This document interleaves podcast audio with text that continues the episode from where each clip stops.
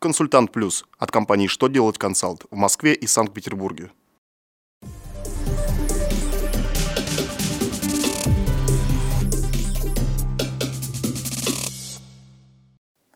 Добрый день! Для вас работает служба информации телеканала «Что делать ТВ». В студии Александр Трифонов и в этом выпуске вы узнаете. Можно ли применять льготу по налогу на имущество в отношении движимого имущества, полученного в результате реорганизации? Связь с какими лицами, согласно новому законопроекту, создаст конфликт интересов при госзакупках? Какие изменения внесли в единый реестр малого и среднего предпринимательства? Итак, о самом главном по порядку.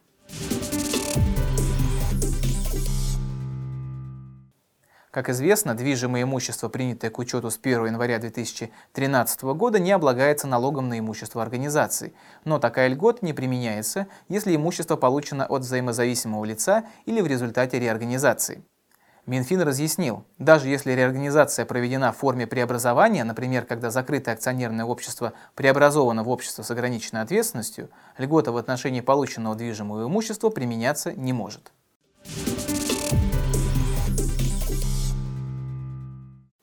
Минфин разработал законопроект, уточняющий перечень лиц, которые могут создавать конфликт интересов при госзакупках.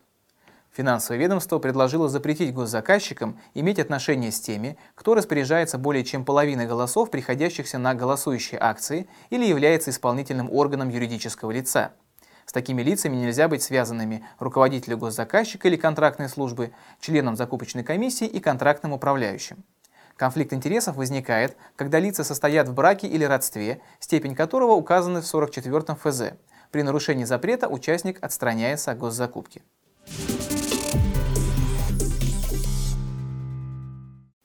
Налоговая служба сообщила о переформировании единого реестра малого и среднего бизнеса в соответствии с данными по состоянию на начало июля 2017 года.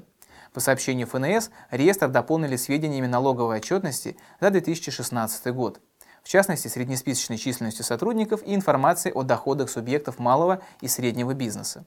Кроме того, с августа принудительное включение или исключение из реестра проводится только по согласованию с налоговой службой и при использовании специализированных программ.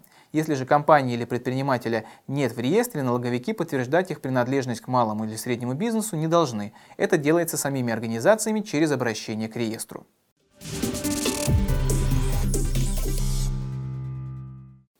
А на этом у меня вся информация. Я благодарю вас за внимание и до новых встреч.